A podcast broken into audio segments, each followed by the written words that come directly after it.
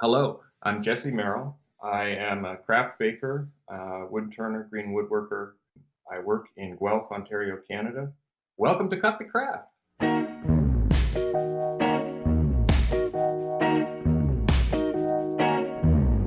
I, I have shrews in my basement. Do you know what shrews are? Know what They're- about?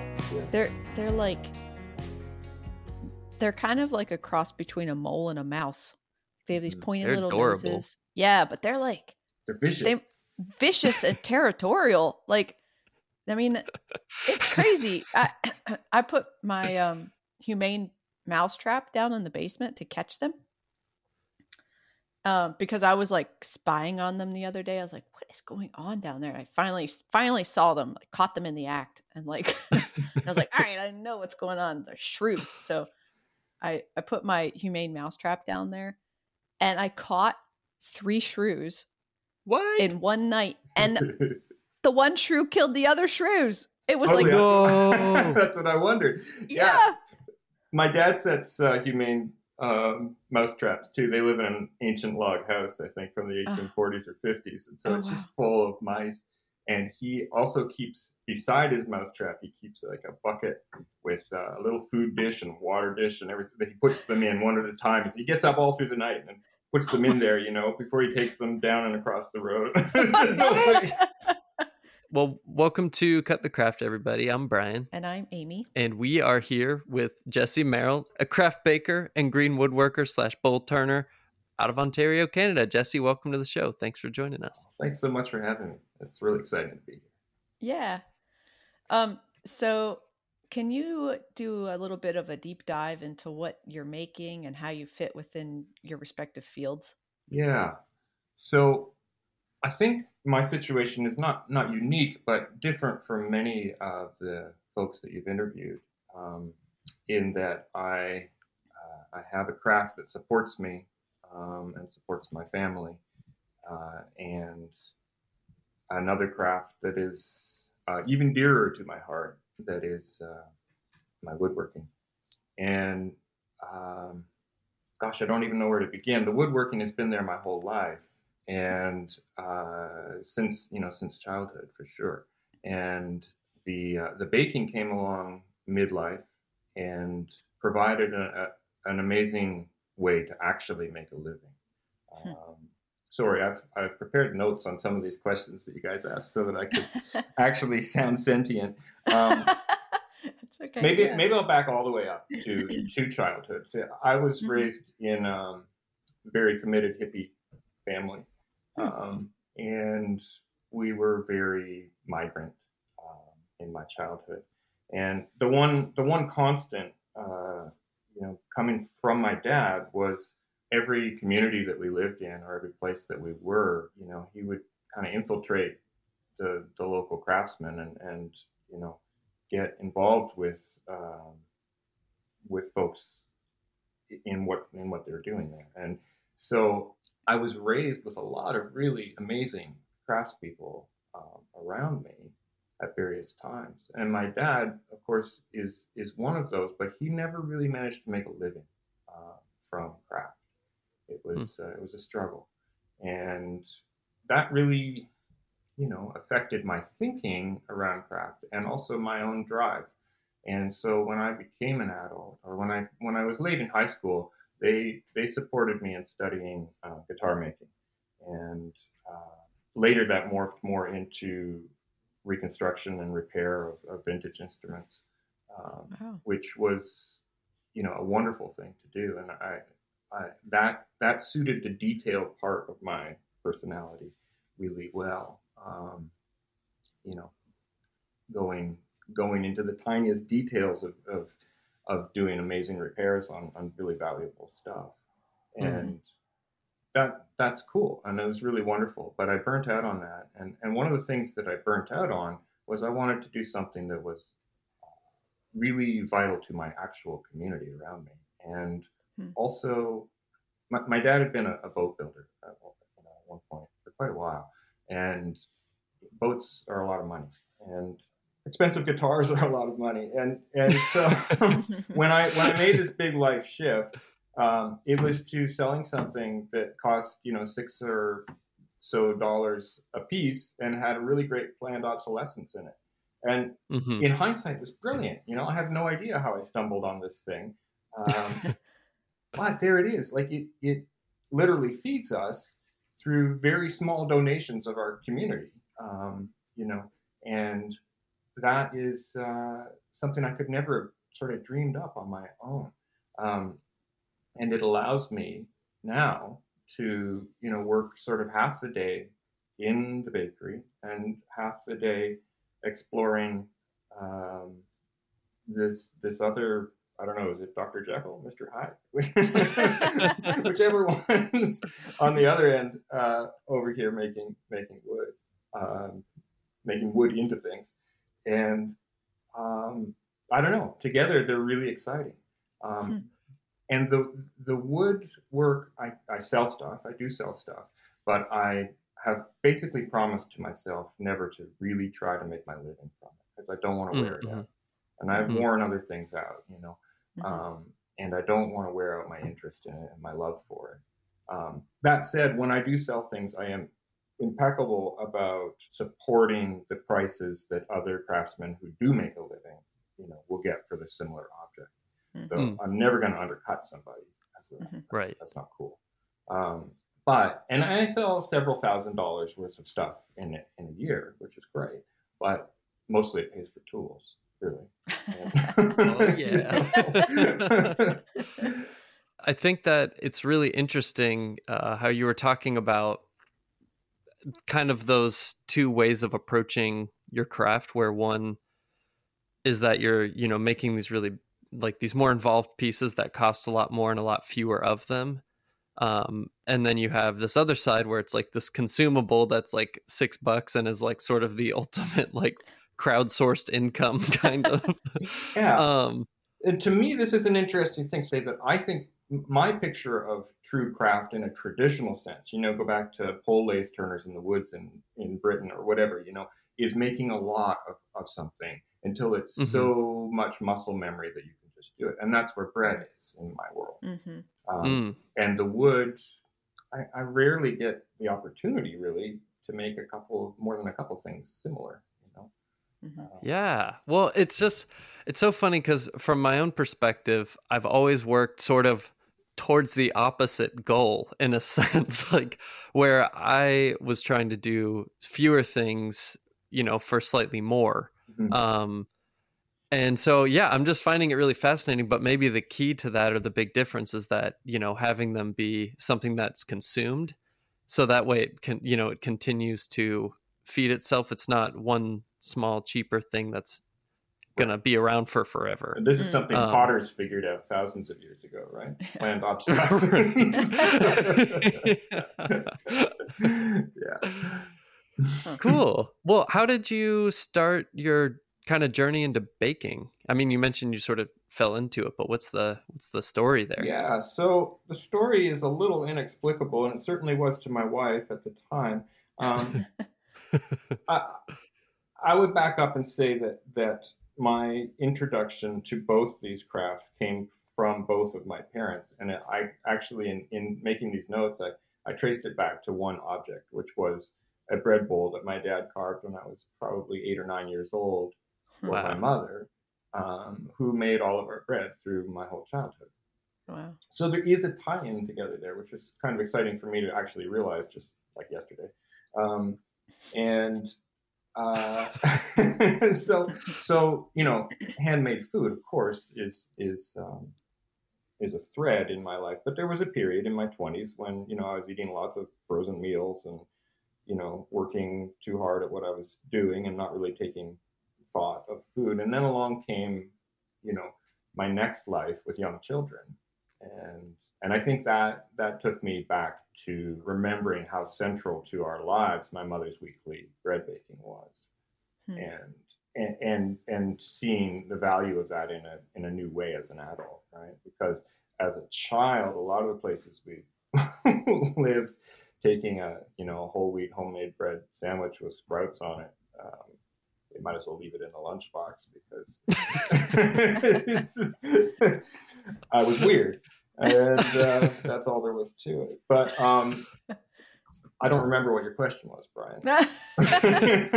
well, no, it was yeah, it was just kind of the journey Oh, of yeah. like how did yeah how you got to doing bread professionally. Right. So so yeah. So I was I was working um, at Folkway Music, and if anybody is you know deeply into uh, American fretted instruments uh, that's listening, they'll probably recognize Folkway is is one of the very top um, you know establishments doing what it does in the world. And uh, I had been there since it was just Mark and me, and then it kind of grew and grew and and um, the time that I was ready to leave, I was sort of.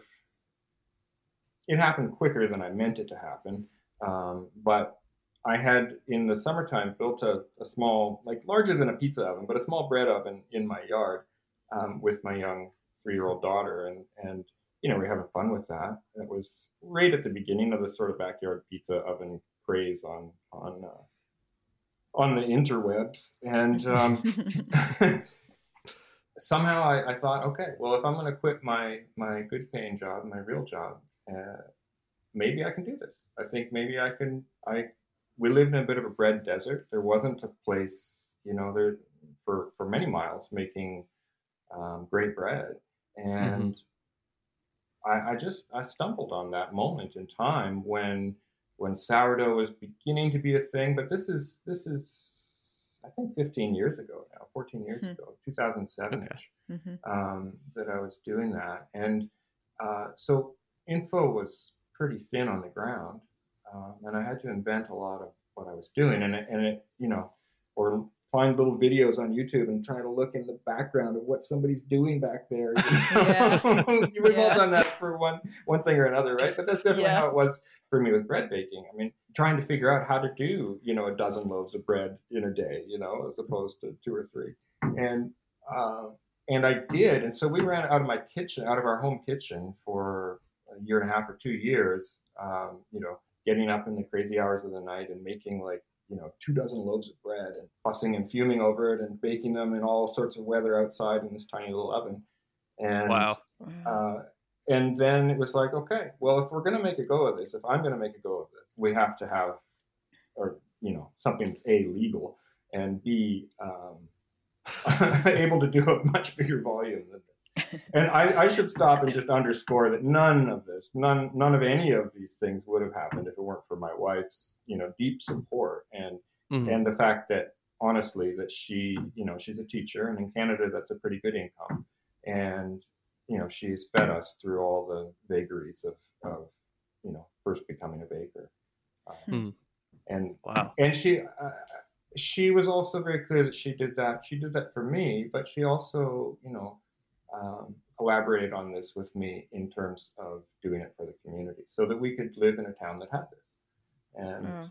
um, I don't know. It's different in New England and, and in a few different parts of the world, but here it's thin on the ground. You know, there's not a lot uh, Hmm. of folks doing certainly then and, and still, you know, what doing. So that was great for me, but it was also um, difficult because I'd never been in a bakery. I never worked in a bakery. I still haven't. Um, you know, other than my own. So I invented Hmm. everything about it. You know, I'm like, well, maybe maybe we should have this and we should put it there. You know, and Mhm. uh, so anyway, um, yeah, so we bought a different house, three three houses up the street from us that had an attached garage because in the zoning around here you have to, you can have a you can have a, uh certain certain small businesses you're allowed to have at home, but it can't be in outbuildings. It has to be Mm. actually attached to your house. Hmm. So oh, interesting. weird thing, right? So there was a little one car garage attached to this house. So we traded houses and um, that interior space, you know, I got a, a, a mixer. That was my first big expenditure, $5,000 for this used Ooh. mixer. Yeah. And, Wow. Um, you know, just a table and a little homemade cooler in one corner. And then outside, um, just outside of that and quasi legal to that, a, a huge brick oven, right? Like a brick oven that's bigger than most garden sheds. Um, so the inside of that oven is uh, four and a half by I think close to seven feet, and so I built that the fall. I think we laid the foundation five days after my son was born. So it was a crazy time in our lives. Right? Yeah. It was Jeez. it was a really crazy time, and um, and then had to learn how to run that thing and how to do everything about you know making bread en masse and selling it in business. Like business is not something I, I was raised with at all. Right? Like, it- Mhm. you know, and, and it's not in any real branch of my family. So I've had to figure out a lot of things along the way with that. But um, anyway, this you know beautiful wood-fired brick oven in the backyard, and and we sold shares, and you know like a like a CSA. We called it a CSB, a community-supported bakery. Oh, I like that. Yeah, and so we would, you know, um, sell, I don't know, two or three months worth of bread at a time ahead to people, and, and that was how we funded it. They gave us money to do that, amazingly. hmm And we then, you know, would have these crazy days of, of baking and then getting out and delivering bread to people's doorsteps, actually handing it into their hands at the doors, you know, while it was still Yeah. warm and not sustainable at all. But but I bought a community of customers that way. You know, I, I, I served them essentially so well that they that they went for it, Mhm. and um, that was the beginning of it. And then we did that for uh, well, essentially total, I think, of nine years, and then uh, then just down the street uh, uh, uh, on the you know main street, not not not downtown Main Street, but uh, outside of downtown Main Street. Um, this old laundromat came up available um, to rent, and it took the big plunge of actually making it a, a street front. Wow. wow. So that was five, you going on six years ago. Um, and that was a really big deal because, you know, I, I can't emphasize enough. I've never worked in a bakery. I've never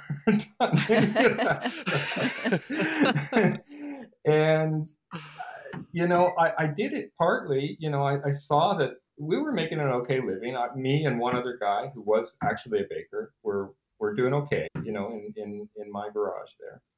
Um, but honestly, that uh, that big bread oven is is outside. It's protected by a, a shed, um, but it was open to the weather and sort of sort of just a roof, a canopy kind of thing over it. Hmm. And and you know we have real winter here, and I work in centigrade, so I think the the lowest temperature I ever baked was minus twenty nine, which I think is like minus twenty three Fahrenheit or something like that Wow. and that was insane and every single day of that shortened my life you know consequently in a real way i mean there was like i would have to have gloves on to load the oven i would have gloves on so my fingers didn't freeze but the bread was freezing t- coming out of the trays and you know onto the peel Yeah. to load into the oven It was like Whoa. crusting over, like, "Ah!"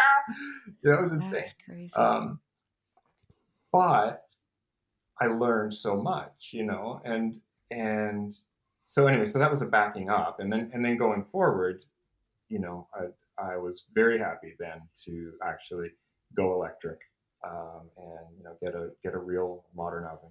And a completely indoor space just felt like, wow, this is incredible. Still make a living, and and I was able to hire a whole bunch of people. Um, Mm. You know, essentially over the over the course of this time, we've, we've uh, somewhere around a dozen people work there, Mm. and Oh, wow. that was part of my thinking. Was you know this thing can feed more families than ours. Uh, there's That's some awesome. challenges in that, and certainly challenges in becoming a, a boss and a, an employer. Um, we could touch on that more later because I don't know, probably not very many of the folks that you interview get into that situation where, uh, you know, I know most most craft folks that I know are pretty much single person operations, right? hmm hmm So taking that from single person having absolute control of the product, or you know, or hoping for absolute control of the product, um, to letting other people do it and, and needing other people to do it, and then managing their needs and their skills, and you know, is um, that's been the biggest challenge. That part for sure. Wow. And that does not go away. I, that's the part I didn't understand going into it. I, I pictured that I would find other crazy people like me, you know, who, who were dedicated to, to doing that with me. And I found one, and that's wonderful. Um, but the rest of them come and go, right? Right. Um, yeah. And that is not something I had prepared myself for, um, either emotionally or or in you know reality, and having to hire people repeatedly, mm-hmm. you know, because they come and go as lives mm. do. And uh, anyway, that's a whole direction of challenges that we could talk about later if you want. Uh, yeah, absolutely. The John C. Campbell Folk School's new catalog for all 2022 classes is now available. You can explore a variety of subjects, including basketry, weaving, blacksmithing, woodworking, and more, through their e catalog at folkschool.org. Scholarship opportunities are available for all classes, so for more information, visit the scholarships page on their website, folkschool.org, or email scholarships at folkschool.org. The North House Folk School teaches traditional craft on the shores of Lake Superior. Now taking registrations for courses through December. Scholarships are available, so learn more at northhouse.org. That's really interesting. I, I hadn't thought about that, but I've thought I of either. Yeah. I mean, probably partially because I've never ever been in a position to hire anyone. I can barely hire myself. So like it's like yeah, it's kind of interesting. I um I don't know, yeah, it just makes me think about like the difference between like a crafts person just in their workshop making singular pieces of whatever and then when does the transition from handcraft made by one person to like industry happen? And like mm-hmm. what are the what are the divisions there? Because i still think that like small business and cottage industry and things like that like making bread by hand are all craft pursuits yeah you know? and, and certainly the way we do it is you know mm-hmm. um, and i sort of set up the bakery i did definitely set up the bakery in such a way that the public could see us making bread by hand mm-hmm. um, cool you know so it's open to that and and there's a give and take there you know mm-hmm. and there's there's the positivity or the interest or the questions that come from the public and there's the you know the fact of people you know essentially dancing with their hands back there doing stuff yeah and yeah, I don't know. You know, it's it's it's akin to the question of the difference between art and craft. You know, mm-hmm. fine art and craft. It's it's this other line between craft and and as you use the word industry.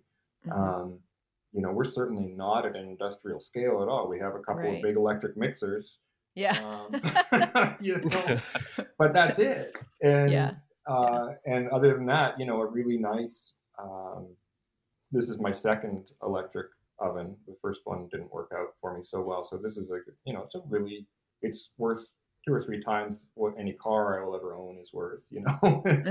uh, and it's a great machine, but, and it allows this to be done at a scale, but we're still like, you know, this is a scale of making between 250 and 500 loaves of bread a day, mm-hmm. um, which is a lot, but it's mm-hmm. not very much.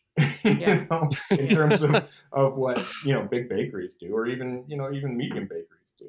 And yeah, um, there are certainly very handcrafted bakeries that, that I know about that are making you know in, in the thousands a day.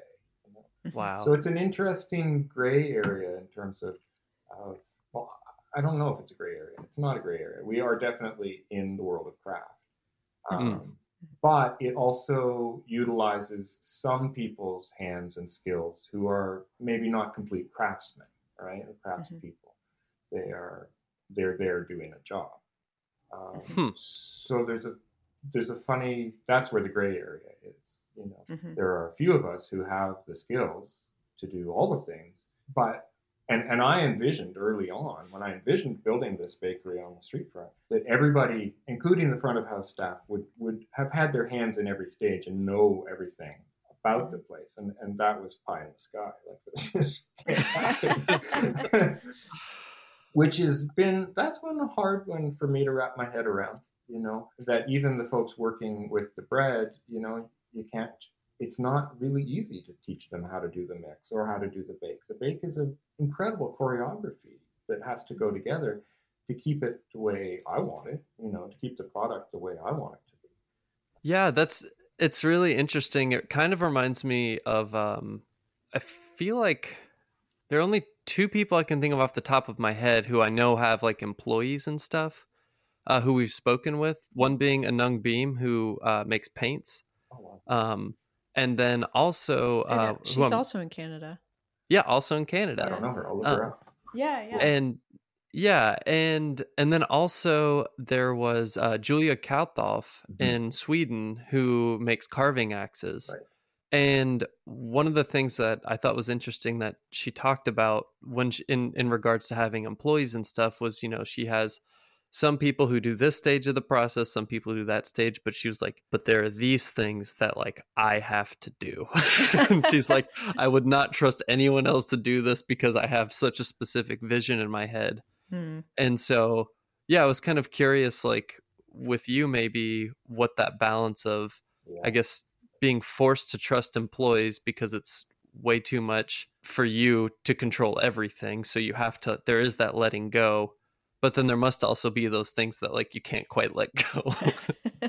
Yeah, absolutely. I mean, I, I would say my situation is almost exactly like hers, and I don't know what steps. I haven't listened to the interview you did with her yet, but it's on my list, and um, I don't know which steps you know she needs to control that way.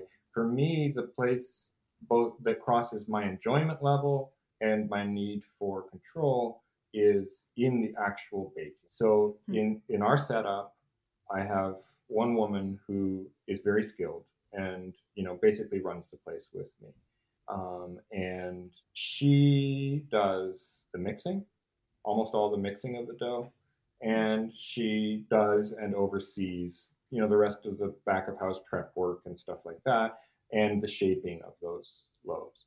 At this point, I've pulled myself back to um, an emergency fill-in person and the person who does the actual baking. So our our system is is we we mix the levains uh, in the evening of one day. Then in the morning, we have these three huge buckets. Let's say they're you know sort of 20 kilos each of um, of levain, which is sourdough, you know, ripe sourdough culture. And so those get mixed through the morning of that second day. And then in the afternoon, they get shaped and put into uh, what are called bannetons, baskets that are made of cane um, Mhm. that came from, uh, those ones are from Poland. And Hmm. then those go into the big walk in fridge uh, overnight. And I come in in the wee hours, but not the two wee hours, um, and, and assess those and, you know, sort of massage them along in terms of anything needs a little more time or, you know, whatever. There's, there's a few things that happen there. And then bake them in sequence of what's telling me what there. Um, Hmm. So that's the place where I've found the control that is both the job that I really like to do is that baking, and that's the place where I can control what the customer actually sees in front of them. You know, in terms of the scoring, in terms of you know how how dark that loaf is, and and we bake dark, you know, Mhm. and um, and just what that is. That's the place where I can give it the final touches of control to put it forth as a piece of art, you know, uh, to the customer. So that's that's where that has landed for me. And yeah, so then there are other people whose jobs are dedicated, obviously only to front of house, to you know, helping the customers to to fulfilling orders and stuff like that. And then there are a couple of folks, two or three folks, whose job is to do whatever jobs in the back. And then there's a head of pastry and a head of bread. Yeah. Maybe this is a silly question because I feel like it's sort of inherent in the nature of what bread is.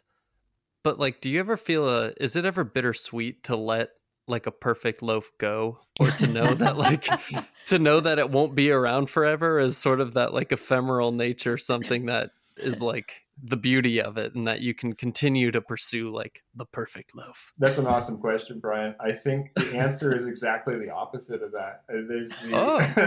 the problems I have when I have to put out a loaf that you know isn't quite what I wished it was. Touche.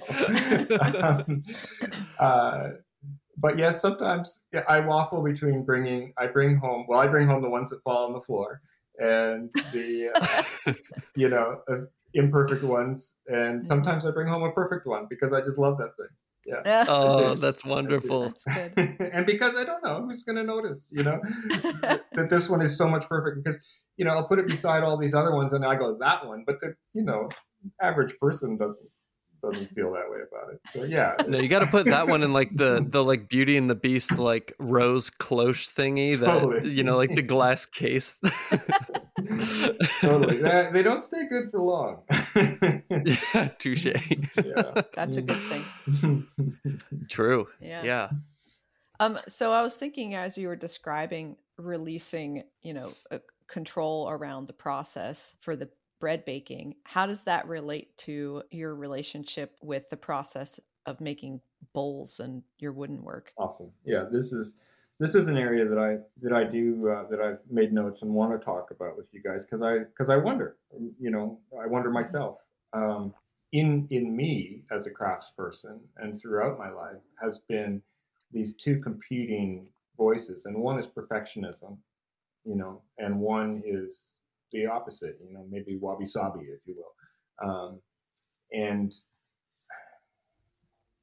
as I get older and as I hopefully mature in some senses, in the right senses, um, I I really am trying to loosen up on perfectionism and have less uptightness about things or or or preciousness, I suppose.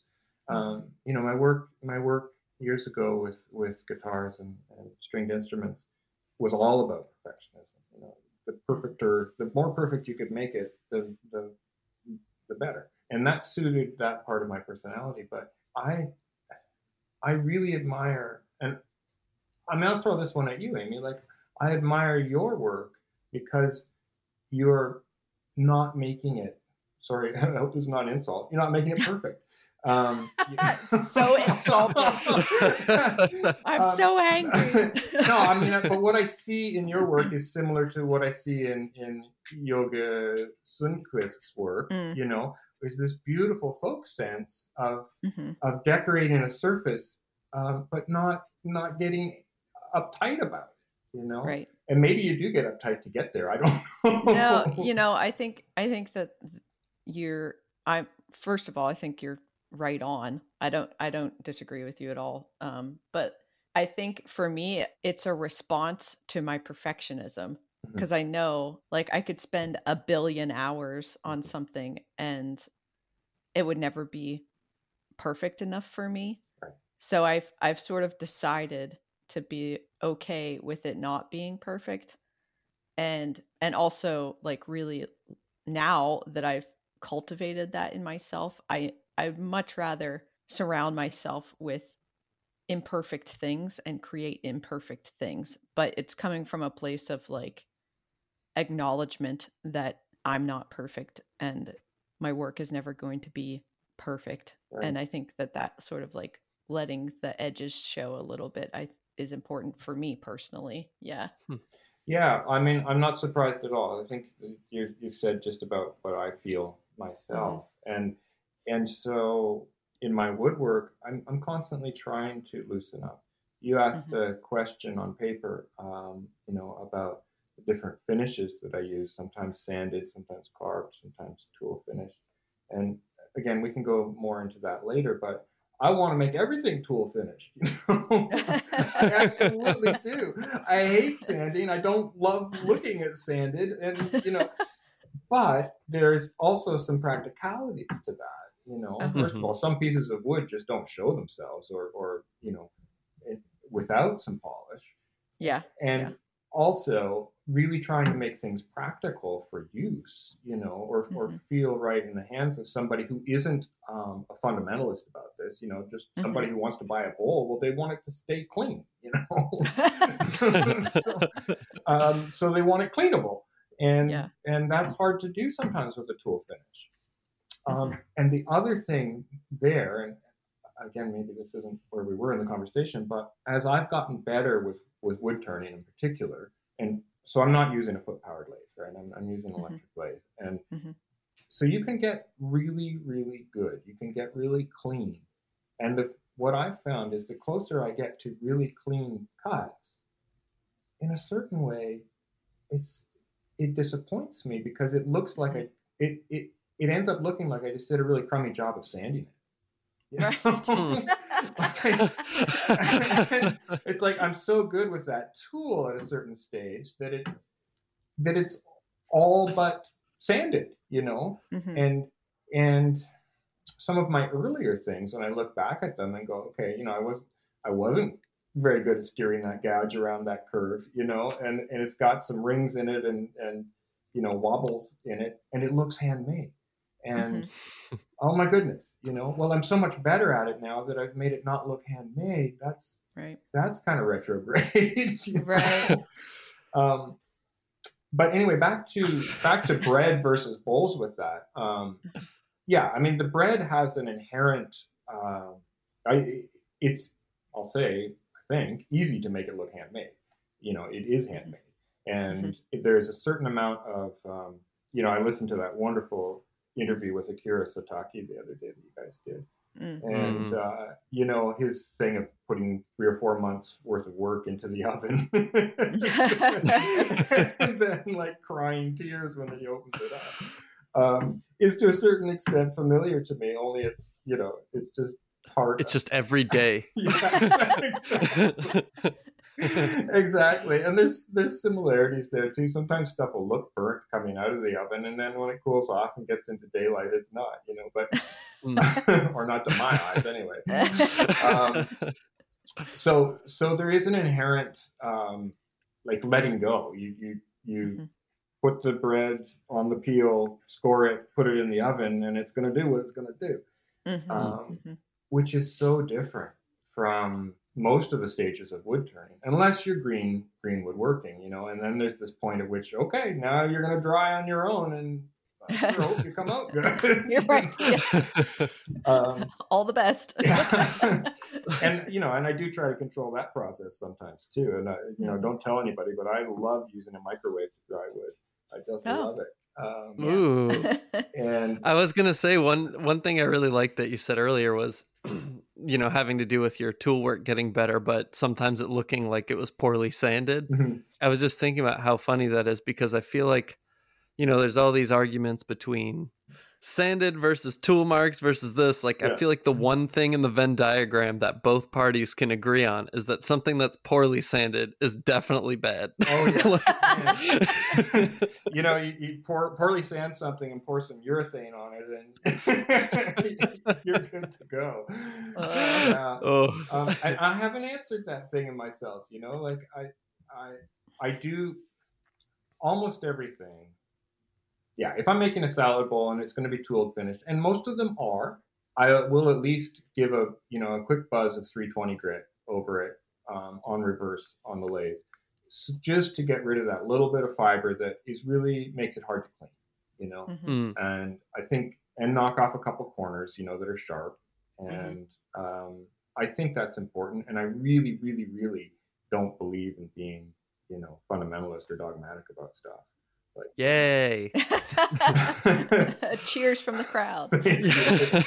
um, you know, that there's I, I really I, I I unfollow those people on Instagram. You know? um, but that said, I do believe in pure craft. I do. You know, I absolutely do believe in in the value of pure hand skills. But Mhm. you know, like look at Curtis Buchanan. You know, you got to have a bandsaw and a lathe. Like Mhm. there's no reason not to. You know, Mhm. you're working everything. He, I mean, I think he hardly even uses an electric drill, but you know, there's some practicalities that, and there's some machines, I guess, that collectively we've all decided aren't really machines, right? And I think a bandsaw, an electric lathe, and a, an electric drill are probably three of those. Yeah. Mm. Um, that, that that they don't do anything to you know detract from the from the hand process. They Totally. actually help you know, Yeah. and make it sustainable. Yeah. And yeah, the really, sustainability is a big part. absolutely. And and in the bakery, it's one of the biggest things uh, we talk about in very many forms is sustainability. You know, is is um, making it so your hands don't blow out your elbows. You know, Mhm. and um, and then sustainability. Where are we sourcing the flour? It's a different kind of sustainability, but you know that's a that's a real thing too. You know? Mhm. Totally. There's all these sustainabilities interlinked uh, are really, really important. Um, and for me, the woodwork is part of what makes the bakery sustainable. You know, um, it's my it's my safe place and my wonderful place and my place of wonder and exploration that I can go mm-hmm. and uh, you know keep myself semi sane.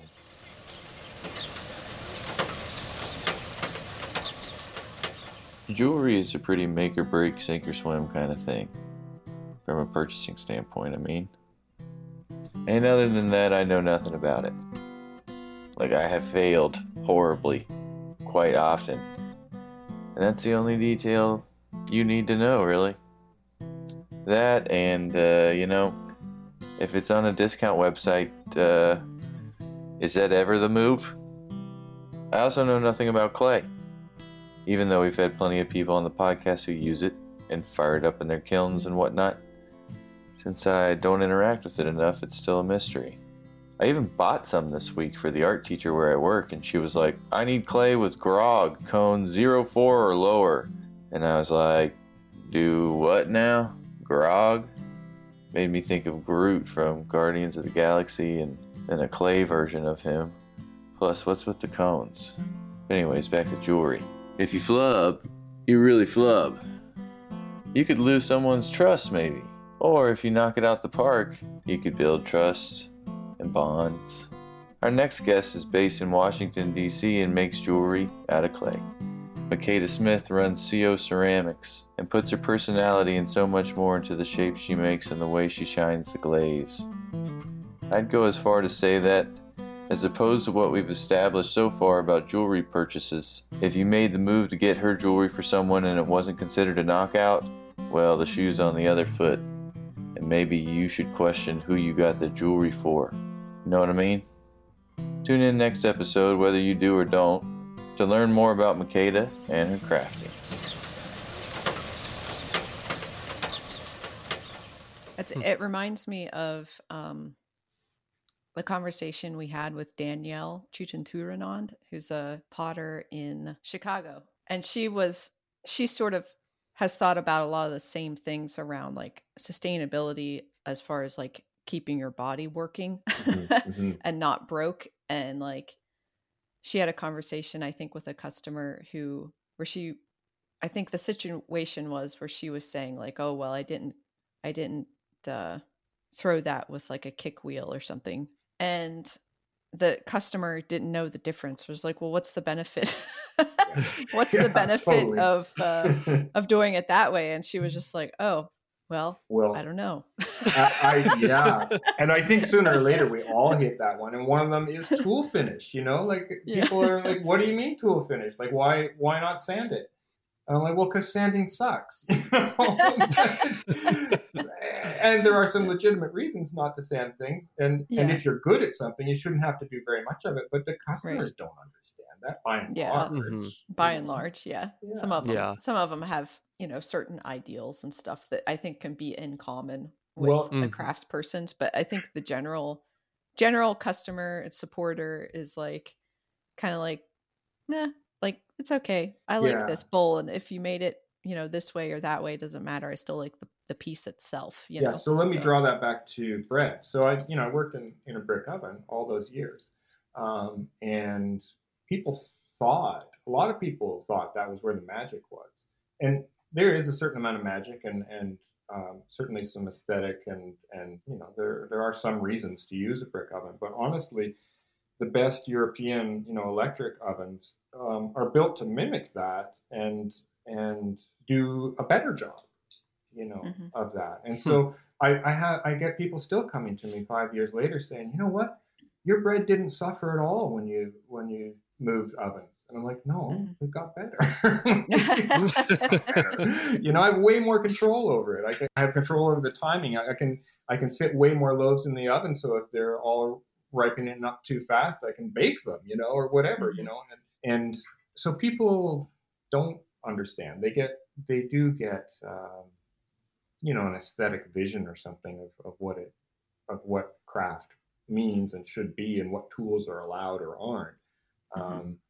that aren't necessarily realistic to actually doing the best job, you know. And again, that's the place where I don't want to be fundamentalist about anything. Like, yeah. you know, I'm, I'm I'm wanting to do the best work I can. hmm Yeah.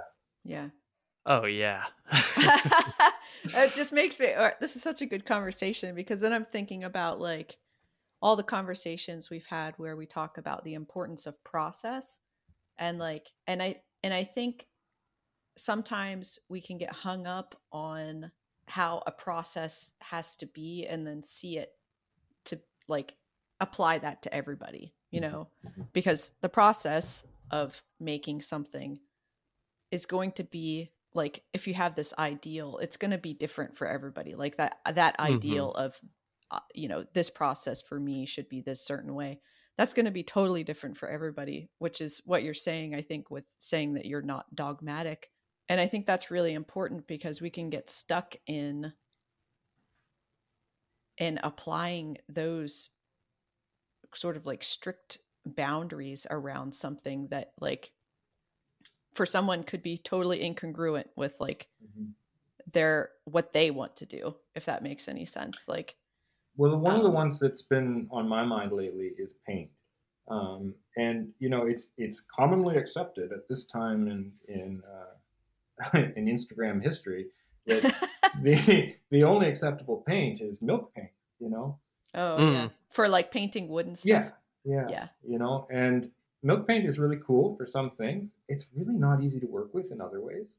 Mhm. It brings a certain something of its own to working, but just even in the past few weeks, I'm like, you know what? I don't want to mix milk paint like, I, I don't want to do that, and yeah I don't want to deal with the dust of it everywhere when I sand it, and I don't, you know, yeah whatever. There, and I will continue to. I own a lot of milk paint, so I'm going to continue using it. But Yeah. uh, just yesterday, I went, you know, screw it, and I I pulled out some artists' acrylics and painted a bowl. And oh that's um, great it stays well I love it. Yeah. it was so easy, and I got such a great paint finish and color and everything out of Mm-hmm. it. I'm like, no way, I don't need to. Well, Yeah. you know, speaking of paint, this actually really does tie in well with our conversation with Anong Beam, the paint maker, Right. because that was something she talked about a lot was how there's all these romantic notions in people's minds of like, oh, if it's a natural pigment, it's better. And she was Yeah. like, actually, a ton of natural pigments are super poisonous and Mhm. really Yeah. toxic. And like, we want to make paint that people can feel safe using. Yeah And so she's like, sometimes we go to these, you know, more synthetic sources or something like that to attain these colors. Mhm. And once again, I mean, I think this just ties into what, you know, you and Amy are saying, where it's like, hold yourself to whatever standard you want to, but just be very wary and in general, don't apply those standards as a general rule to Mm. everybody else. hmm Yeah, yeah, and I would hope that you know other people would be the same. I mean, things go in fads for sure, and and let's Mhm. be honest, milk paint has been a fad, um, Mhm. but it's a fad that's going to be also a lot of people are going to use it their whole careers Mhm. um, because it's great, you know. Mhm. But it doesn't have to be the only answer, and it doesn't have to be the only acceptable answer, you know. And your bowl isn't better than mine because the, you know I used acrylic paint once. Um, what are you talking about Who am I talking? I don't know. What I'm talking about. No one in particular, but Yeah. just that I, I'm trying to. I, well, this is me talking myself into this notion. Honestly, this is this is me going. I can be okay doing this, right? This is you giving yourself permission. yeah, I'm trying to. I'm trying to. yeah. Oh, it's great. um so have you had any personal transformations through woodworking and then also baking big question well, yeah. I mean, my whole story. I think your is a whole life yeah, it's a story of transformation, and hopefully all all of our stories are. But um, you know, and I've definitely transformed myself from one kind of maker to another kind of maker to another. Um, I don't necessarily have a smarter answer for that. Um, Well, what about, for example, what you were talking about earlier in terms of like managing people uh, and sort of the Mm, transformations you've had to go through at becoming, you know, Yeah. the sole person in control of everything to having to let go and accept that some people are going to come and go, some people are there for the long run, and like how to deal with all that. Like, has that had any kind of, you know, how has that changed your perspective? it It, yeah, it definitely has, and and it's not something that I saw coming uh, Mm. at me. So I guess some transformations are like that, right? They're just a sudden left turn, and suddenly, you know, suddenly I was a boss, and you know, and and people relate to me as a boss. There's this weird sort of glass wall between us all of a sudden that I actually have to respect on my side because they need it there Mm. Hmm. and um, and also one of the weirdest things about this journey for me has been that not a single person who's ever worked for me in that bakery, um, you know, out on out on the street there, ever saw this bakery here where I was working from home. They'd never seen this brick oven in action. They'd never seen it, and they don't have that history um, Mhm. that to me is this continuum of growth and Mhm. they just see a bakery that they applied to work at you know Mhm. Mhm. Whoa, yeah. uh, that's weird because i don't So know as how to make a as in like that that kind of comes with these sort of like projections of like I don't know success and and those types of things that they're like sort of putting on you without seeing the sort of like more humble origins and like yeah more well natural honestly you progression. know like yeah I see i see that if i walk in quietly through the door you know um the vibe is different in there until you know until they see that i'm there too you know like there is Huh. this thing of being a boss that is is is just different you're just you you have to stay on this on the other side of a certain barrier um, Mhm. and so that's been weird to get used to i must Yeah. say you know especially in my own you know my own second home there you know it's like um, sometimes i'm actually not wanted and i have to go okay you know what i just have to leave because these people need to not have me breathing over their shoulders Ah. but that's such an important skill to know you know it's like yeah. I, I guess I'm sort of also thinking in the back of my head in the context of like, um, somewhat similarly, I suppose. So I've mentioned before on the show that uh, my wife is in the science world, and a lot of times you have these people who are in charge of labs and in charge of a whole staff who there's not really they're really really good thorough scientists, but they're not trained in people management and like human relations. And you know i can't imagine i can only think of my own struggles as i've tried to like build up my little business and enterprise and like maintain my craft practice in a somewhat healthy way but like throwing other people in the mix is like sort of blowing my mind. Mhm. yeah and, and i'm that guy you know i'm pretty good at what i do but but the human resources part of it doesn't come naturally to me. Um, and so much of my craft life you know like i'm i'm a fairly i i like to be alone you know? I like to Mhm. work by myself. I love the one morning a week that i have four hours at the bakery it's just me you know and i can Hmm. listen to you guys you know if i want or i can not like if um nobody else is is is defining you know the energy of my space um Mm. but there's no growth in that particularly and there has been a lot of growth in learning to make room for other people's ways of working you know Mm. and Mhm. that has been a really interesting thing is to go okay you know what there's some aspects of this that i can let you do your way you know yeah totally and i have to make myself okay with that and it might even turn out better you know than it was going to be going always my way you know again like let's not be fundamentalist about this totally yeah but it's hard to let go, you know, and, Mhm. until it's sort of proven to you that okay, wait a minute, actually, you know, that's going really well. Great, thanks for that idea. You know, Yeah. um, uh, and that's one of the things about actually having to collaborate with people. Like, I'll be honest, in high school, I I hated group work. You know, Yeah. Hated group work, and and my wife is a teacher and she loves group work. I'm like, what is wrong with you? Don't do that to them. That's not Don't do that to them.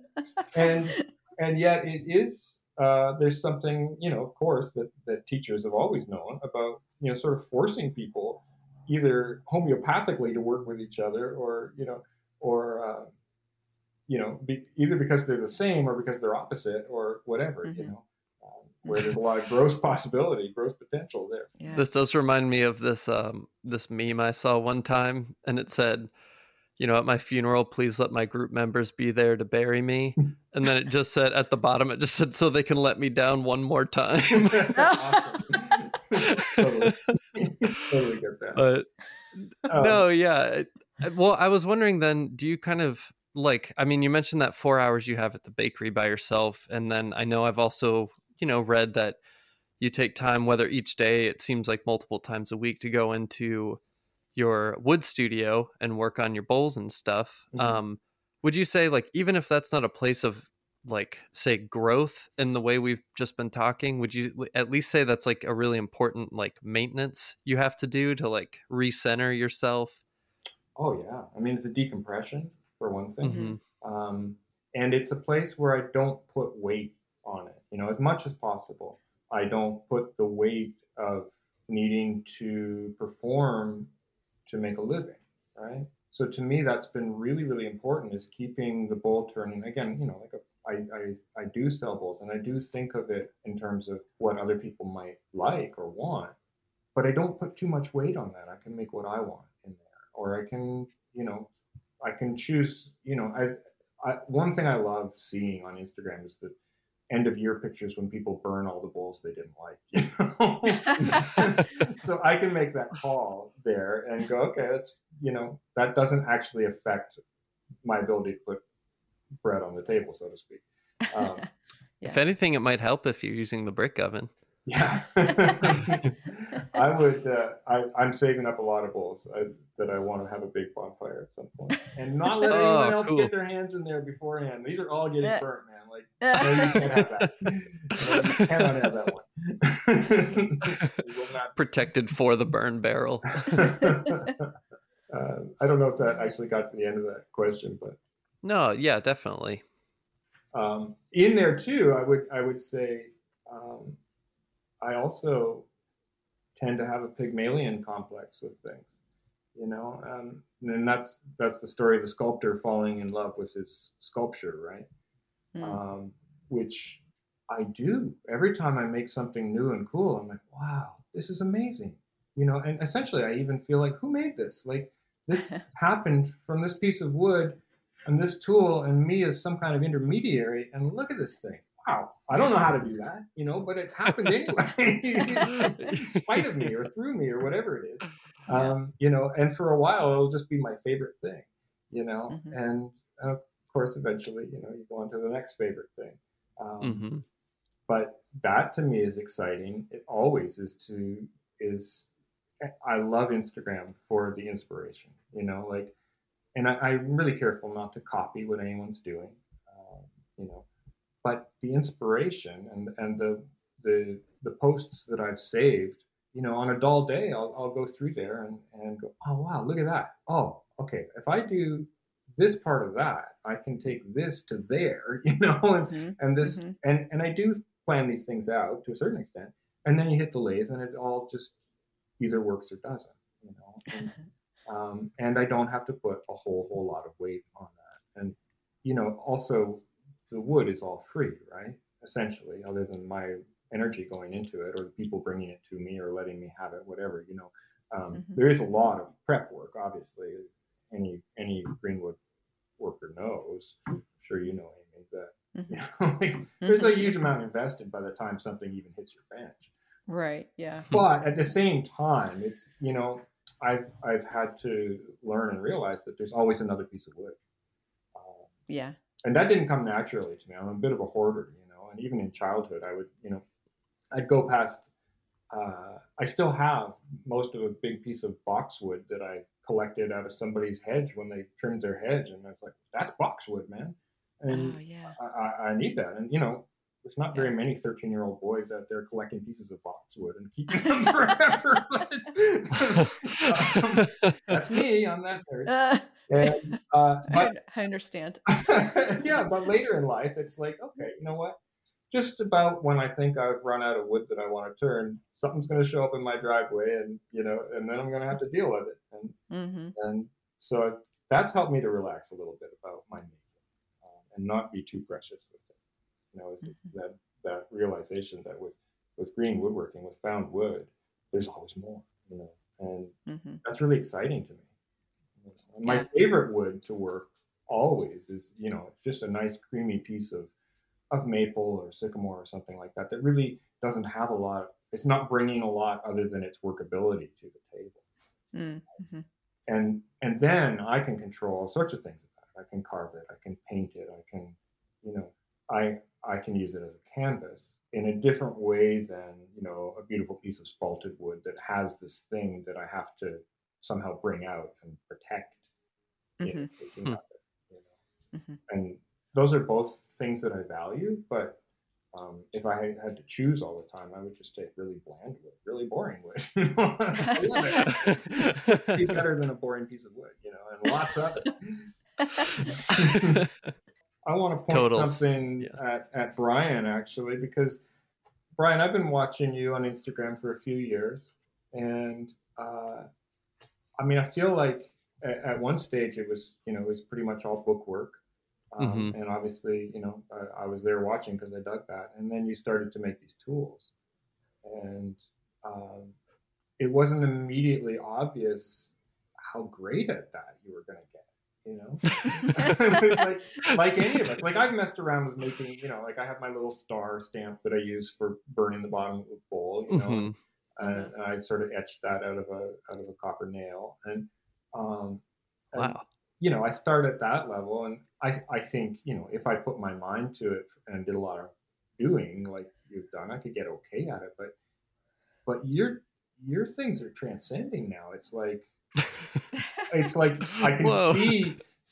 Well, actually, I'll go back to like lino printing is something that I've liked to do my whole life too. Mhm. And one of the things I like about it is I can take a drawing. I'm not a great draftsman. I'm not a great drawer, you know.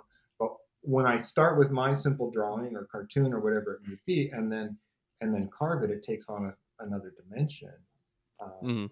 You know, just through that process, the line width is different than my pencil width, you know, and, and like that. And and I think I'm really excited by what you're doing with brass. You know, where you're taking a little image and carving it out of that brass, and it becomes this thing. I, I don't know what I'm saying. Tell me something about that. Aw, well, first off, uh, thank you. Um, that's super kind. Um, I feel like those tools have been at the heart of my bookbinding journey, even when I was just doing books. Mhm. Um, when I was first learning, and I won't go too far into it, but when I was first learning those tools, when I first saw them, I was like, these are like a whole separate, like, ethereal realm of interest for me. um, and I was always just really fascinated by them and interested in making them. But yeah, I've, I think I can just really relate to like that, what you were talking about, where with a pencil, I find it a lot harder to make something look the way it is in my head. Mhm. And something about putting like a sharpened little taper of metal in my hand instead of a pencil gives me the ability to express that a lot better. yeah, yeah. And I, I totally don't know why. Um, but I guess too, for for me, in terms of points in this conversation around perfectionism and and non, is you kind of are straddling a line there too. And and on impact, it looks like absolute perfectionism. I mean, you got really really clean at it. Um, a microscope helps. and yet and yet they still have some vitality they're still alive and I, I just you know amazed when somebody can do both of those things and, and amy's obviously doing both of those things too but heading more towards the you know liveliness in in your carvings amy and your like your shrimp pots and stuff you know Mhm. um, and and Brian is doing that other part of my personality, which is like, how tiny and perfect can I make this? You know? and I keep going, man, I want, I want to, I want to buy something for Brian, but what the heck am I going to do with it? You? Like, Wood brands. yeah, well, I've got one. You know? Yeah, touche. It's like, uh, um, maybe I can. Do you make necklaces or anything, Brian? I mean, I'll make anything. I'll make anything. I made Amy a necklace. yeah, yeah. Well, a maybe little that's a whole bronze thing. axe. Oh wow, amazing, That's cool. amazing. Yeah, Um, yeah. I, I not to yeah not to derail it or continue to, i don't want to talk about me too long but um i i think for me, what drives that precision, I guess, that side of it is that in the end, it has to be a functional tool. Mhm. So I really have to be super precise because the end result isn't just the image you're seeing Mhm. like on the face of the tool, but it's the impression of it and how it functions when you are rocking it around to like make sure you're hitting all parts of the tool. And so luckily that that function really drives my need to uh, be really precise and cut cut well and stuff. Because in general i'm i'm satisfied with a whole lot less. Um i don't yeah it's we we talked with um with miko snellman and he's a rope maker and a knot tire from finland and and he talked a lot about how his knot tying and rope making and we actually just talked about this in the last episode we recorded with eleanor rose but yeah. how there's kind of this this point that is, seems like a really healthy point to reach for a lot of people we've talked to where it's like making something good enough for you is good enough Mhm. And that it shouldn't be based off of someone else's standard but something that's coming from yourself um, and for yourself ultimately and i think that i'm really driven by that as well and i kind of as- aspire to get to that point where i can really let go. I'm getting there. Yeah. definitely not there. Yeah, I, I understand that.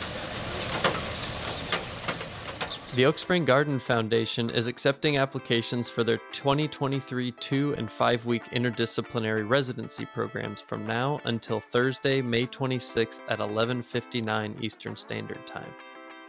Oak Spring Garden Foundation is a nonprofit in Upperville, Virginia, on the former private estate of Paul and Rachel Bunny Mellon. These programs are designed to support outstanding practitioners at various stages in their career who would benefit from dedicated time to develop their work in a supportive environment. The interdisciplinary residents include artists, writers, researchers, and ecologists, and are awarded an individual grant of 800 or 2000 depending on if it's a 2 or 5 week residency program. They receive housing on site and shared accommodations for the program, and visual artists will have unrestricted access to a studio space. All residents are able to explore the landscape, farm, and rare book library. To learn more about the residency program and to apply, please visit osgf.org/residencies and click on the interdisciplinary residencies image. You can also visit osgf.org to learn more about other programs there.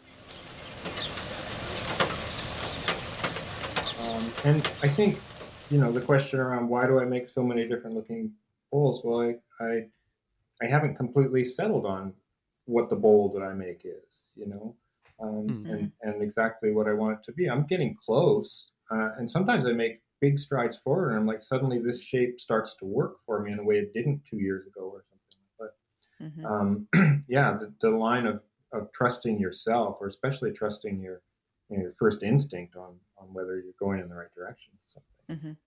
is pretty interesting. That reminds me of something I was thinking the other day about like or it's actually something I've thought a lot about over the course of my career as a maker is like feeling like I have to have like this really super consistent style and like Mhm. body of work or something that I'm like not adhering to. And it's hard to like distance yourself from your work and like see that you do have a style. Right. And I think one of the things I've struggled with is just being like, why are you not like making all the things the same? Like, why are you not like super consistent about just making quilt patterns or just making, you know, geometric designs? And now you're doing animals and like, so I, I think I, that's that critic inside is like very loud. I think for a lot of people, and one of the one of the nice things about being a crafts person and not having to like make a body of work that like goes into a to a gallery not that that's bad or anything but for me i think i would just be totally stifled by that like Mhm. creative i don't know what it is like bookends or something Well, it's I, I sometimes make things that don't fit in my life. Um, yeah That I I mean I like it, um, but it doesn't show up in my house. You know. hmm Um, there's um, there's a few pieces that I've made, particularly I think maybe when they're smaller. Um, no, actually, the big one's the same. Um, that that don't that need to be in a room to be seen where they Mhm. they can command the space. You know, these are the pieces that I think of more as art than as craft, um, and they're never going to get that in my house. You know, I've got bowls on every surface that is vaguely close to level. You know, uh, and stacks of them, and so you know, a beautiful black stained you know oak bowl with with you know carving all over it. If it were in a white room in a gallery, it would be like, oh wow, check that out, you know. But Yeah. in here, it's just like in the stacks, you know. Lurking in a shadowy corner. Yeah. and, and it takes a certain certain something to show up in my house, you know, in a way that would be different in somebody else's house. The same the same piece of work. You know, I, I find that very interesting, just the, the environment, you know, that a piece lands in.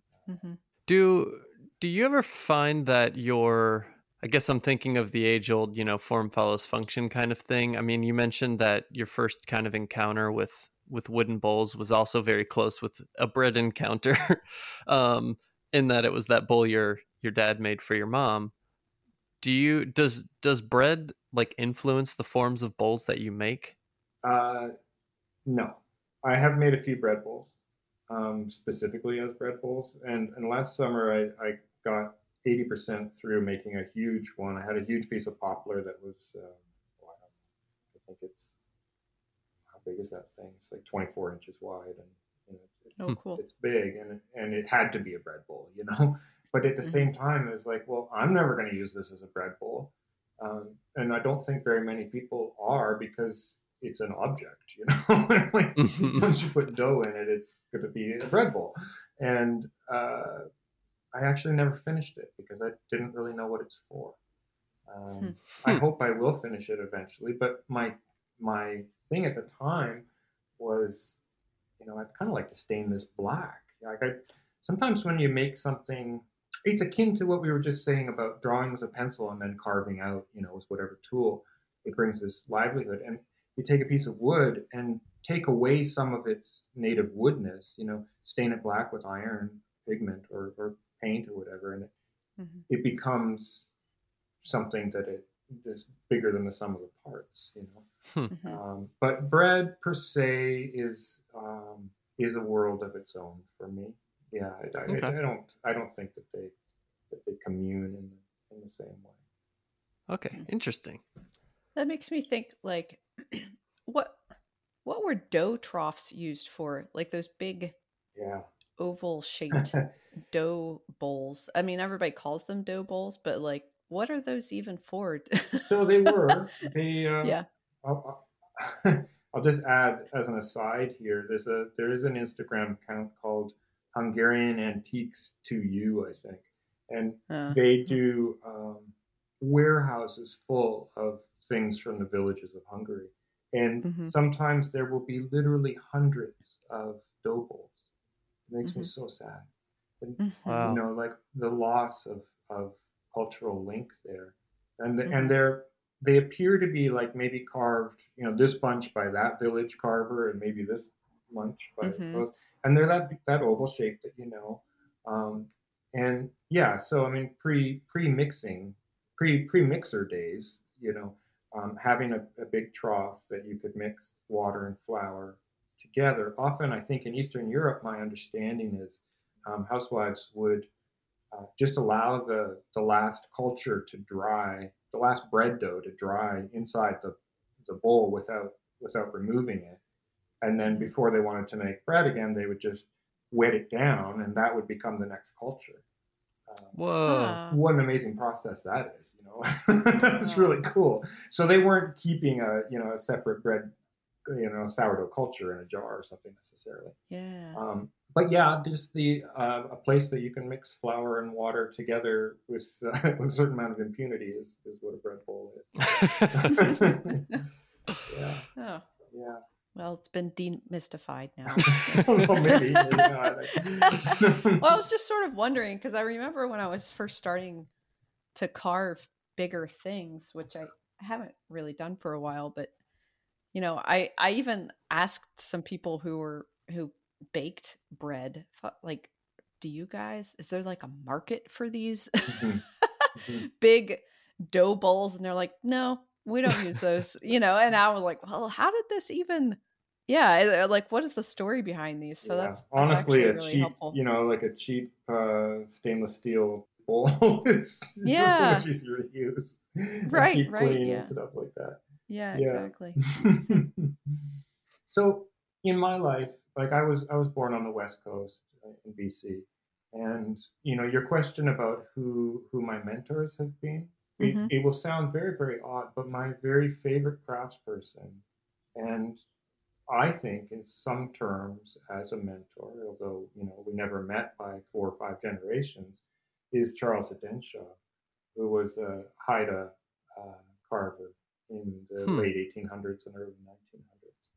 Hmm. And I've had a fascination with that stuff. You know, it probably started with the you know the, the public work of Bill Reid, who was. Mm-hmm. Um, so he was uh, in the 1960s through 80s. You know, he sort of rediscovered the half of his heritage that was Haida, because he was actually the I think great grandson of Charles Edenshaw.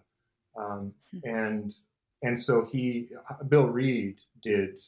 He started out with jewelry. He was actually a jeweler, a, a European tradition jeweler before he was a Haida carver. But eventually, he started to rediscover his roots, and and in the big picture, he eventually started making these huge monumental uh, sculptures in a reawakening of, of that culture. But for me, you know, even in childhood, that was the stuff I wanted to do. Mm. And as a young boy, you know, around 13 or so, we had a friend who was not Indigenous. Um, uh, and he, uh, he had done a bunch of sort of replicating Indigenous bowl carving in particular. He's one of the early influences on me on the fact that you could carve a bowl. And uh, as a child, I, I, actually, you know, copied out on paper, traced and drew all three dimensions and everything of, of some of the work that he had so that I could do it later and I did in my in my uh, in my teens and twenties. I did do some of that. I thought I was doing it um, reverently, you know, mm-hmm. and and out of interest. Um, but I don't even try to do that anymore. Of course, in this mm-hmm. world, that's it's just not okay to take somebody else's cultural tradition that you are not part of. I don't know where that line ends. One of my neighbors said, "Well, but anybody can carve a you know a Celtic knot, hmm. you know. So, but right now is a time in history when, especially in Canada, and I hope in the states too, are really trying to make peace with our Indigenous neighbors and and the you know, owners of this land and this amazing art. I mean, there is mm-hmm. no higher craft art than than the work of those, particularly the Haida, but other other peoples there in the West Coast too, of course. Mm-hmm. Um, and Charles Edenshaw I feel hugely influenced by this man and his mm. work. And I have a couple pieces that I've tried to make peace with that in. Any onlooker from the outside would, would never see the connection, right? It's, it's, it's mm-hmm. meant to fly under the radar in that way um, because I don't want to, you know, be on the wrong side of history there at all. But I do want to, um, to honor this person, this craftsman who has affected my whole life, you know. Hmm. Um, I don't know, but there are a few times that I definitely try and, you know, okay, draw some inspiration from from that tradition and bring it over without it being in any sense a copy or a, a stealing of that of that work. And I, I haven't gotten there yet in terms of really, you know, answering that to myself, but I just bring it up because I don't know, it's an interesting conversation to me that I don't yeah. get to have very often. Right, right. I think I think one of the when when I come to points of realization like that or like trying to figure out what's actually going on, I just start asking myself a lot of questions. You know, like, well, why? What is what is it that I'm inspired by? And then what commonalities are there? Mm. And I think I, I share a very similar inspiration around a lot of just older, more land based traditions mm-hmm. around creating things and a lot of them are indigenous and some of them are not indigenous and i think one of the things i learned is that i have this perception of of connection to the land around those creative pursuits so like a lot of work on the west coast of the united states from indigenous folks is really based on like cedar and Mm. the the the growing things there and that that's sort of that's a rootedness that I think a lot of folks who are in like the colonial system as like Westerners who moved to the United States or um or a lot of other colonial places in the world literally been uprooted. And so when you see something that has what you're missing um then you just want it because you want that thing but it's not actually in replicating that cultural significant creative thing so if that makes any sense. I know i'm not necessarily talking super eloquently about this but i think one thing that happens is that we're like oh i need that and then you get that thing or you replicate it and it's like the thing that you want is not in Mm.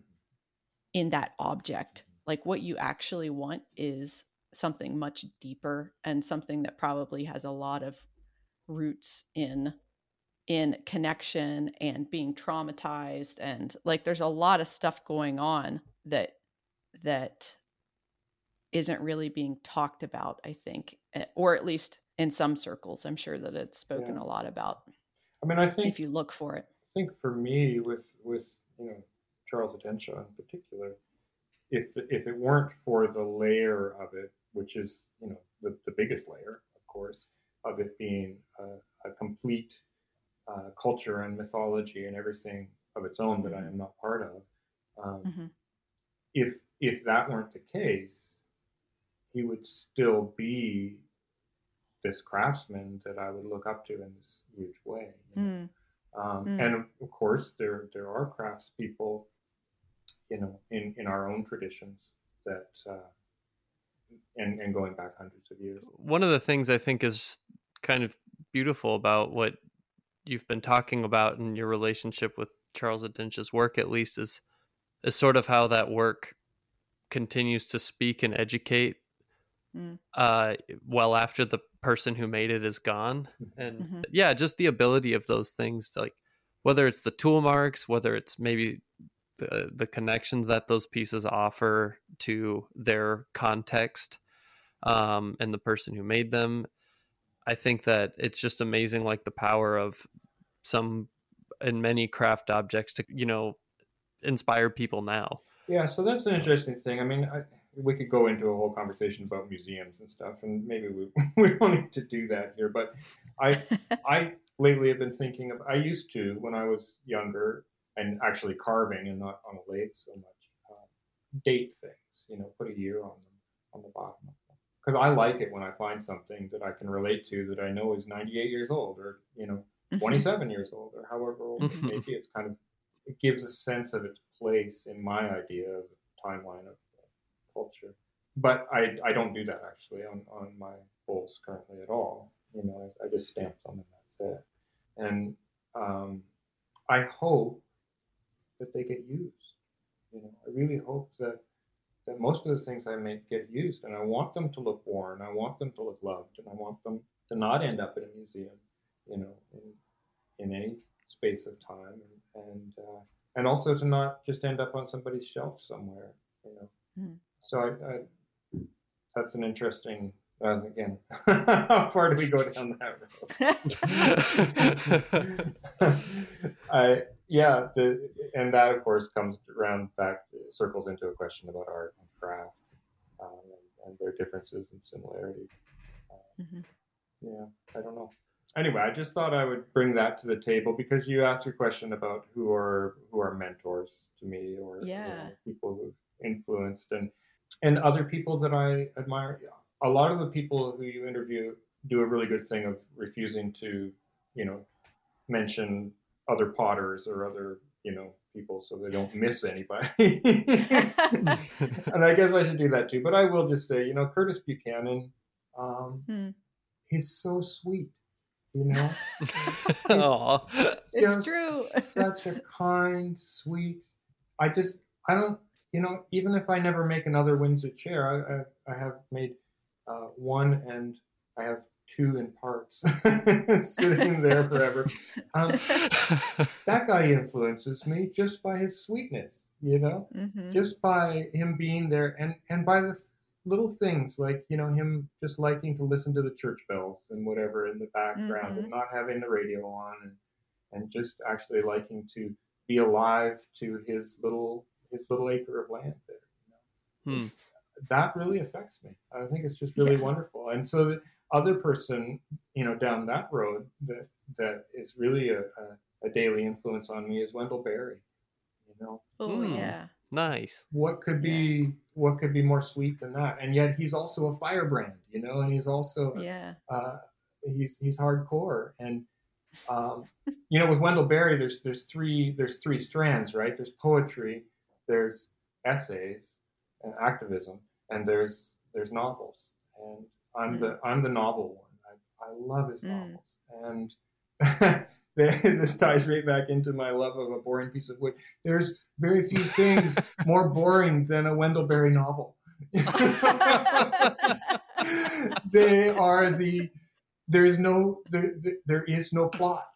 Um, and they are wonderful they are so wonderful you know like i don't know if you if you Did- guys have read any of that stuff Did he write? Is there one about like a farm? It's like clabbered grass or clabbered. yeah Dirt. i think that's actually I, that might be Gary Paulsen or i think so i think that's gary paulsen um Oh, okay. he That what, one doesn't what have wendell berry either. has done and this you can edit this you can good, edit this all good. far out i'm sure but um, what wendell berry has done is to write for 60 years i guess um, all about one fictional town which is his actual town in kentucky um, but the fictionalized version of it going from the um, from the the civil war to actually right now so he's Hmm. written these communities so he writes you know one book will be from one person's first person and another book will be from another person's first person and you see them Hmm. intertwining in their lives you know in this rural community and so there is no plot but there's um, the same stories happening and interweaving from slightly different viewpoints but all in a rural context and they're I, I just love it. I don't know. That's enough about I'll it. check it out. but don't blame me if you do find out that they're really boring. yeah. Yeah, I think I've usually I usually have just stuck to his essays, but Mhm. um, that's mostly because I only seem to read nonfiction. Right. I'm trying to get out of it. It's really hard. Yeah, well, and his nonfiction is right to the point, and I don't Yeah. know. I don't find it good bedtime reading because because uh, so much needs to be fixed in the world, and you know he's got so many good ideas about fixing it that I can stay up all night with that. uh, yeah. Oh, you guys, this has been great. It's been really lovely. It's been really a sweet little time with you guys. Yeah. Yeah, well, um, we do have one final question we need to ask real quick before we wrap it up, if that's okay. Yeah. Shoot. Um, So if someone wants to see more of your work, where can they find you? Mhm. Well, um, you can come to the bakery. hmm And uh, so we're in Guelph, which is in sort of central southern Ontario. So we're we're about uh, hour and a half or two hours straight north of um, Niagara Falls. Uh, Mm. So I'm not actually cool. suggesting anyone's going to come to the bakery, but I'm just saying that's where we are. that's where the bread happens. Uh, and uh, I live three blocks from the bakery. So once you get to the bakery, give me a ring. And uh, I um, I am on Instagram as uh, Sapwood and Stars with uh, periods in between there. Um, Okay. okay. And I don't do Facebook anymore. It's too toxic, and I'm really Mhm. glad not to be there. Um, And I uh, I do have a small gallery on my actually on my bakery website, polestarhearth.com, but it's not necessarily up to date. Um, and there's one there's one housewares or homewares shop downtown here in Guelph that I do take my work to when when it needs a, a more of a gallery setting or a place to sell. Um, Cool. and, And then also Polestar Hearth has a Instagram account and a website as well, right? That's right. Yeah. So you can you can watch. I don't know. I I take pictures of bread every single day, and then I'm like, well, I can't post this, you know. But it looks beautiful to me, and I see the difference. But I can't, you know, wear people out. I don't like over posters, you know. but uh, yeah, you can you can certainly thumb through there. One of the fun things that we we do, and I might have sent you guys a picture or two, is uh, and it's one of my my inventions. I think is uh, the birth weight niche, which is a, a loaf of bread made in the weight of the newborn baby. Uh, Whoa. and they're That's huge. awesome. yeah, I was gonna say it's a big piece of bread. so you know uh, anywhere from obviously five pounds to ten pounds you know we've, i think we've made maybe even an 11 pound one um, for mom and uh, those are a really fun thing to get to do you know like they're just a big round loaf that i can then uh, do fancy scoring on and you know uh, often based on the star because the, the star is sort of the theme at, at Polestar Heart Oh, and Cool. uh, yeah, so that's one thing you can look for down there. And then on my own personal Instagram is is bowls and a bit of woodworking. I, I'm, I'm doing some chair and furniture stuff too, and and then mostly there's pictures of you know little flowers or frozen things outside or, or the river that I love so much or like that. Uh, yeah. well, Jesse, thank you so much for joining us. I never expected that we would have um, such an encouraging conversation about planned obsolescence. So, awesome. Well, if there's one thing I That's brought, then it's yes, learn learn to make planned obsolescence in your uh, in your craft. well, yeah, thanks again for joining us. Though it was it was really great talking with you. Yeah, you guys Yeah. stay well, and maybe we meet one day. That would be lovely. yeah. Thanks. Uh, thank you so much for joining us for this conversation, and also to everyone who has supported the show, whether financially or otherwise. An extra special thanks to Susan, Susanna, Ephraim, Ross, and Miriam for joining us on Patreon, and to Deb and Doug for your contributions through our website. We have lots of fun ideas of ways to participate in and contribute to the craft community, but we need everyone's support in order to do them. So if you're getting anything out of these conversations, please consider donating to the show. Every contribution matters, both for helping us grow the podcast and raising money for craft scholarships. Also, thank you to our sponsors North House Folk School in Minnesota, the John C. Campbell Folk School in Western North Carolina, and the Oak Spring Garden Foundation in Virginia. If you'd like to see more images of guest work or stay up to date on other happenings like the class giveaways we've done with John C. Campbell or Pocosin Arts, please follow us on Instagram at Cut the Craft Podcast. Also, if you want to see more of our work, both of our accounts are linked in the bio on the podcast page. You can also email us at cutthecraftpodcast at gmail.com if you have any questions, comments, or guest recommendations for the show, or even if you just want to say hi. And as always, a huge thanks to Brad Vetter for your graphic design, to the High Divers and Luke Mitchell of the High Divers for letting us use your music and for help with production and now editing too. Thanks, Luke. uh, and to Justin Williams for writing those poetic tidbits introducing our upcoming guests.